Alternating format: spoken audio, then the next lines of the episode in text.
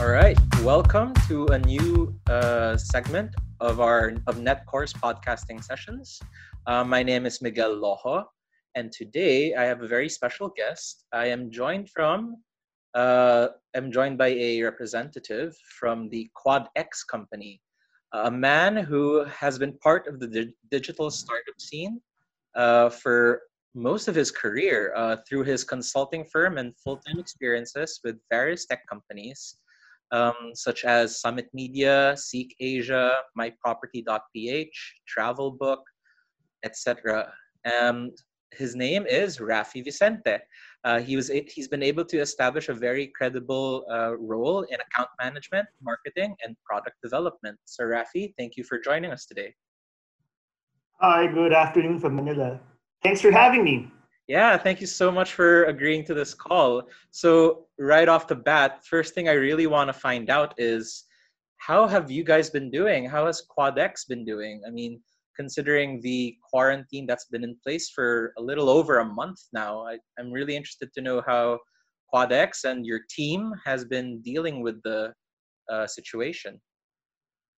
Yeah, um, maybe I could share how we're doing in like three different ways. Sure. How our customers are doing, how the company's doing, um, and how the service is doing. Yeah. So please. let's start with the service. So right now, I'm actually handling our shipping cart business. So shipping cart is a cross-border delivery service. So you can buy stuff from the US and UK and have it delivered uh, to Asia. So we actually have operations in Malaysia and the Philippines right now. Yes. So definitely on the service side of things, we have a lot of problems on the ground because we're doing deliveries uh, we have challenges with the lockdown areas where we have problems getting into certain barangays and locations. Our trucks and our delivery riders get held up um, for various reasons. Even the flights international for cargo coming in from the UK and US, um, the frequency is going down. Mm. And of course, costs are going up. So there's a lot of challenges on the service side of things. Although business wise, the good thing is, while we definitely saw a huge drop when the whole um, quarantine and corona pandemic started. Our volumes dropped by as much as 70%. Oh my gosh. So that's how business was doing when it first started. But we've seen a, um, a little pickup the past couple of weeks where people are starting to send more stuff in um, through shipping cart. So I think they realized that, hey, um, it's not so easy to get goods in Manila um, in particular because you are limited to like online shopping and most of the stores are closed and there's this chance to get more goods in through shipping cart that they can get from the US and mm-hmm. um, ship here. Yeah, I actually so kind of like picking up also. Yeah, I definitely agree. And may I just say, uh, from a consumer's perspective, somebody who's actually tried the services of shipping cart, it still works, guys. Um, please uh, don't uh, don't doubt that they are still working hard on it. I actually just got my package yesterday uh, from shipping. Wow, that's great news. Yeah, yeah, it really is. I, I got a I got a shirt uh, from a friend. Uh, they bought it for okay. me. They used the and I used shipping cart to sort of deliver it to the U.S. warehouses, and I got it. Uh, okay. Yesterday. So yeah, thank you. Now we actually yeah we have a lot of um, uplift in terms of things like vitamins, for example, and supplements. So we're getting a lot of people shipping them from the US um, and here to the Philippines. Yes. Definitely. A lot of home stuff as well, disinfectants, even masks. So people are shipping that also. So there's a lot of, but aside from that, other normal stuff as well. So like in the UK, I think um, new sneakers were released recently. So people are also sending shoes ah, uh, nice. and other hard to get stuff. Yeah. You know, it's actually really nice to see, you know, that kind of collaboration, like even across companies or across uh, countries, it there's a it's that little bit of hope that I think helps a lot of people. This yeah, correct. I think I still get it. Yeah. yeah. exactly. But I also wanted to share on the company side how we're doing. Yes, so I, I actually think that we're kind of lucky that we're prepared for this kind of setup. Um, even before coming into the whole um, home work from home lockdown situation, the good thing about QuadX is that we we we were really promoting work from home ever since. So we have a ah. bring your own device policy in the office. So you have your own laptop that you can bring home every day. uh, we use um, Slack immensely for our day-to-day collaboration. So we chat a lot, and there's a lot of activity that happens through our Slack channels. Um, of course, emails are still um, available and like Zoom calls and Hangouts. So I think the companies was pretty much prepared in terms of this work, this prolonged work from home, from home. scenario. Yeah, so yes. that's, a, that's a very interesting point that you made. So, uh, to be frank, not a lot of businesses are practicing even a semblance of work from home. I mean, it's primarily just you have to come to the office, you have to work there eight, nine hours a day, and then you leave. Correct. So, it's very interesting yeah. that you guys already have that in place. So, can I ask then, um, given the lockdown or given the quarantine that's been going on throughout the world, have you guys noticed any difference in productivity or uh, uh, a change in like team dynamics for that matter? Um, maybe I'll separate it also into two. On the sure. operate, because because uh, again we are a logistics and an operations driven company. Yes. So definitely because of the lockdown, operations has been affected um, immensely. Yes. So our sure. we have to consolidate our warehouses in some locations because we can't get to work. Um, people, there's a part of our business where we still require people to physically go to work, especially mm. like in the upside of things. Yes. So on their side, definitely a lot of um, productivity losses. But if we talk about the knowledge workers, so we have a lot of developers, for example, customer service, our marketing team. The, the good thing is we haven't seen any decline in productivity. So, for example, our development team, we, we're practicing an agile um, way of working. So, we do our daily stand ups in via Zoom calls. It used to be like face to face, of course, right? Yeah. So, you would have like a physical wall for your scrums, and then you have your post its. So, that's, it's, that's how it's usually done um, before the whole lockdown. But now that we're working from home, we've devised a way of doing this remotely.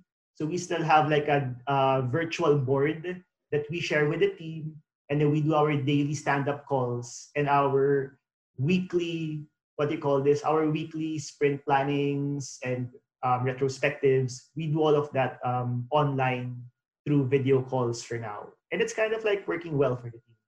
That's that's an amazing point because I think since a lot of people aren't used to work from home, there's a kind of struggle and then there's a there's there's a, a, a lot of adapting that needs to happen so essentially you guys have been prepared for that since day one which is a very uh, different i would say um, kind of setup for a company and has essentially helped you out through this whole experience would you agree yes i think so uh, it's actually good that we were designed our work systems were designed yeah. that way it's it's an unintentional benefit, I guess, now that this is happening. Yes. So we're kind of like happy that we're prepared for that. So we, we were because I've heard of some friends who work in different industries where they still use like desktop computers at the office, so they can't access their files anymore.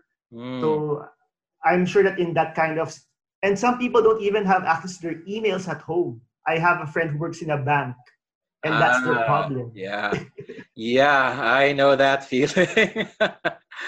yeah. Lots of people, lots of bankers, sometimes even government workers. Yeah, they don't have access to that stuff. Like even Correct, trying right. to set up a VPN or some kind of something like that will be immensely Correct. difficult.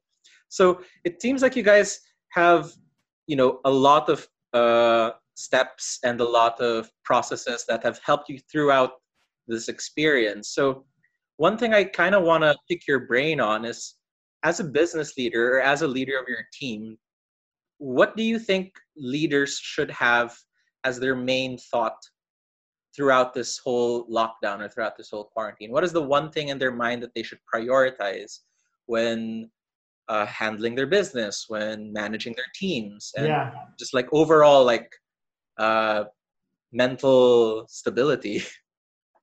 Yeah. Um, it's actually one um, recently we had an all hands session via a Zoom call. Mm. We had like over 200 people across the company joining that call. We usually have our all hands once a month, and it's like a face to face celebration So we have like updates, we have um, food, there's a mini party at the office. So it was our first time to do this um, virtually through a Zoom call. And during that time, our CEO, Dino, um, shared one important thing related to your question. His message was please make sure everybody that you stay healthy. That's the number mm. one goal. Because okay. if you're healthy individually, um, that also means that you will be healthy in your jobs and you can help the company become healthy also in turn. So you want to make sure that you're not worried about your personal health because it is a health crisis that we're going through right now. Exactly. You want to make sure that people are taking care of themselves at home. We want to make sure that they're not um, that they're not panicking psychologically with what's happening, because if you're in that state of mind, of course it will affect your work. It will affect productivity, which will in turn affect customers and the business also. Mm. We want to make sure that everybody is aware of how they should stay healthy and is aware of how they should um, uh, what you call this approach their daily uh, work while they work at home definitely i definitely agree with that because like a healthy mind would i would say goes goes a long way with a productive yeah. So so that's why in the office yeah. our we, we we do have like a health officer and she provides reminders on slack on how to prepare your groceries and we kind of like have a, a bulletin on our slack group of yeah. what's fake news and what's legitimate news. Whoa, so how you should like clean your groceries. cool how you should wash, how you um, is it really necessary to like wear uh, to clean your um, your shoes when you come to the when you come back home. So all of these things we have like a channel that where we share what's useful and what's fake news. that sounds so that amazing. More, yeah, so yeah. people are more confident of what they need to do, and they're not um, they're not like blind as to what's truthful and not yeah that that fake news bulletin board sounds very useful. I think that we definitely need that for every company. I think it makes for yeah. a way better communication channel. So you don't want your staff yeah you yeah. don't want your staff um, not knowing what to do at home. So yeah. you want to make sure that they're focused and they're not um, distracted by other stuff. Agreed. 100% agreed. So but uh, one thing i kind of also want to uh, sort of ask from you is given this whole experience that everyone is going through, like in the Philippines, in Southeast Asia, and throughout the world, do you think this lockdown will change QuadX's business in the future? Do you think it's had an impact on how you guys will be doing things moving forward? And definitely, it, yeah. How so? How so? Yeah. Um, so, like we always say, this will be the new normal things will mm-hmm. never go back to the way it was before. In fact, just yesterday we had like our ExCom meeting, and we've already decided to do a work from home policy permanently, even oh. after even after the lockdown is um dot, is finished. Because it's been something that's been playing on our minds for some time now. Now that we've been forced to do it, and like what I mentioned, the knowledge workers in the company, productivity wise, has it really been affected negatively? And people are still doing are able to do their jobs.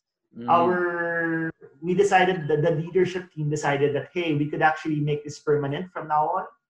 And even after the lockdown is done, this early, we're already preparing the office for it. So we're changing the office layout to more of a co-working style of arrangement where you have like yes. hot desks, um, where people where we have more meeting rooms, for example. So we're already preparing the office such that after the lockdown is done, it's still permanently work from home. And then you just come to the office for like celebrations, group meetings, important cascades. But we want people to be working from home more uh, more days in the week than working in the office. Sounds wonderful. And I'm glad that you mentioned uh, uh, a, a term called new normal because essentially after this COVID lockdown or after the quarantine throughout the world, I mean, things are going to change. I mean, the way we used to do yeah. things, the way we would meet, even something like the way we greet people, I think that's going to change dramatically. Yeah. Uh, if not, even like in our case, because we are in logistics, right? So we're really practicing the contactless deliveries. So yes. we want to make that like a standard already moving forward. So it's not just because of this situation, That we want to make sure that we practice safe delivery turnover, cash handling. We want to push digital payments more rather than doing physical COD deliveries. Even our, because we do have a local delivery uh, product that we call um, GGX, GoGo Express. Mm. It used to be a scheduled delivery business where you buy online and we deliver it to you in three days, for example. But we're actually already pushing for same day delivery right now because that's what people need. It was oh, a product that we had like in the pipeline. We were supposed to launch it, I think, August or September, but we were forced to like launch it this early. It's like four months early. Yeah. It's not yet done. It's not perfect, but we're kind of already pushing that product this early because we know that that will be the future. Same day delivery will be more important. Yeah. So we're actually pivoting our operations to support that new um, normal also. For sure. I mean, people want things now. There's a there's a there's a really huge sort of immediacy that goes on with consumers' minds. So definitely in the right direction towards where you guys are going, at, at least operationally and marketing wise. So That's one right. thing I yeah, sorry. So one thing I did also want to talk about with regards to marketing then uh, is the changes that's been going on throughout the whole discipline itself. Um, one of the major topics that's sort of been brewing uh, around uh, marketing is personalized marketing. You know, where you have to sort of release content or release media at the right time for the right person and for the right reason. So I kind of wanted to pick your brain on that as well. Um, what are your ideas or opinions about personalized marketing? Well, I definitely agree that it's it's not just a trend, but it's really the future, especially yes. if you're after performance marketing. Mm-hmm. Like you mentioned, we have like in our case, if I would talk about shipping cart, so it's our cross-border delivery service. We have people in our database or people in our using our product in different stages of usage. So we have like new users, we have power users, we have occasional users, and you really have to personalize the way that you interact, service, or even price the product for each of those groups because you want to grow with them in using the service over time. So of course you want to take care of them, but they have different ways or they have different needs to attend. That's important to them. Yes. Like some people, we actually did that initiative recently where we had like a persona mapping activity Ooh, for different okay. customers. Yeah, so some customers are very price sensitive. They want because because we are a delivery service, so they want to make sure that the dimensions are correct, the measurements are right, that the weight is properly captured because it of course translates to uh, what you call this to price directly. Yes. Other customers don't care about price so much. What's important for them is the status updates. So they want to make sure that they get timely updates on where their items are, on where their items are. That if we say that it will arrive at this time, it will arrive by that time specifically. And some customers are more customer service very important for them so they don't want to talk to a bot because we have a chat bot so they hate it when they talk to our chat bot so they want to talk to a real person. Yeah. So so we actually need to capture all of those different um, needs of the customers and then personalize the service for them. That's perfect. That's i think you, you succinctly have, described it. Yeah. So sorry yeah, you, you can't have a yeah you, you, you can't have a single product to service 10 different types of customers. I mean you can't mm. force fit it to them because there will be pain points. They will need more service.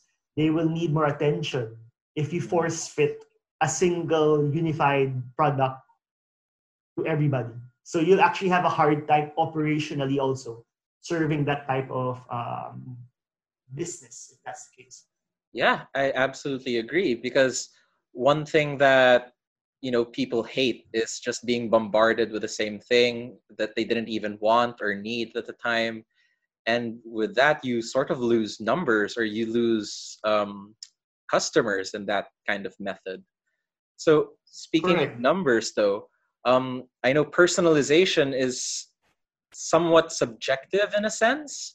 Um, a lot of marketers are kind of uh, blind as to how they should be measuring this or how they should be keeping track of how well personalization is doing. So, in your uh, in your mind, Raffy, how would you track numbers, or what what KPIs should you be uh, building on uh, when using personalization?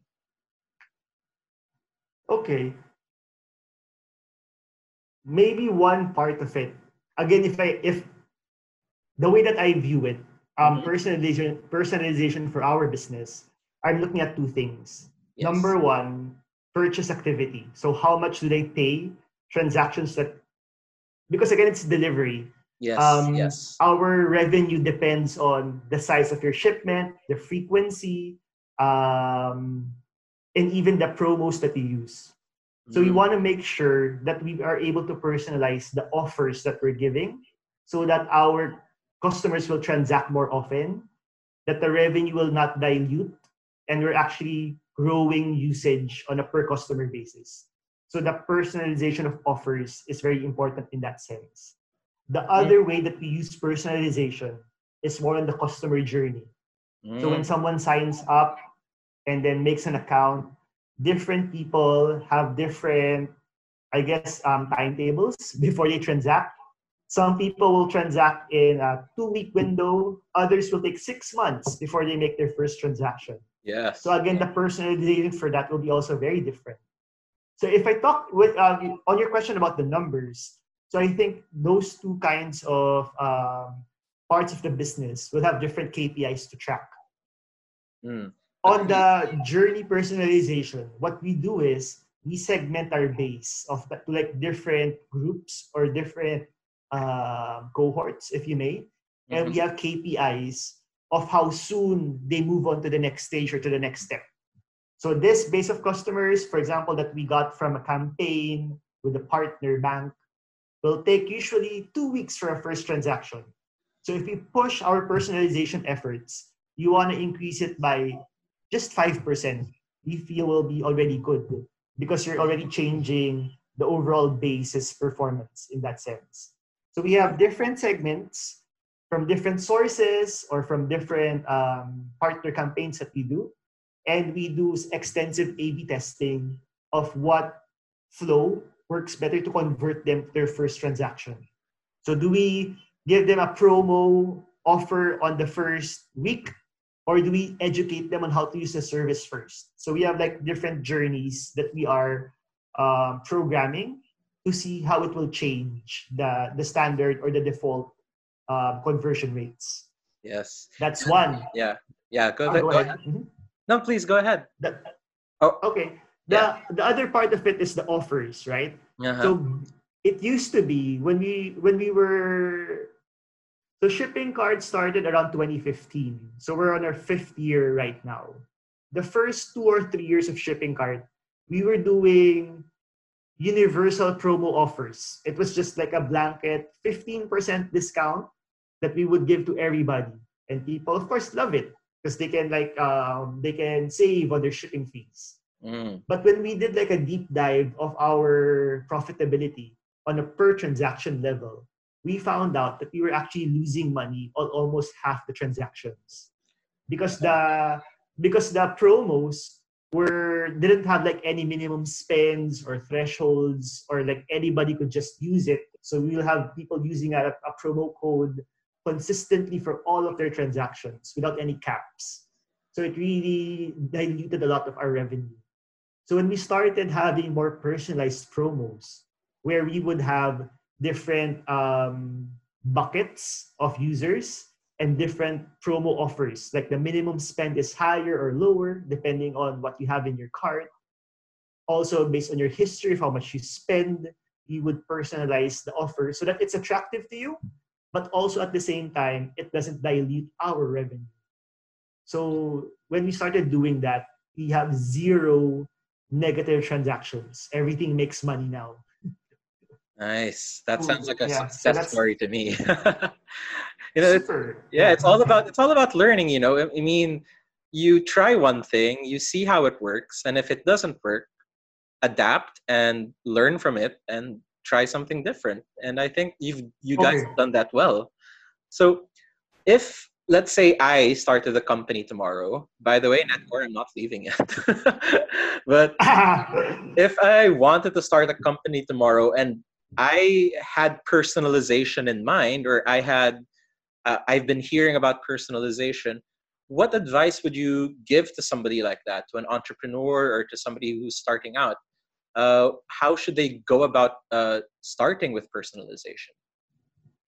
I think it will always start with the customers. So you should be able to organize in your mind how how you can group together customers in any useful way.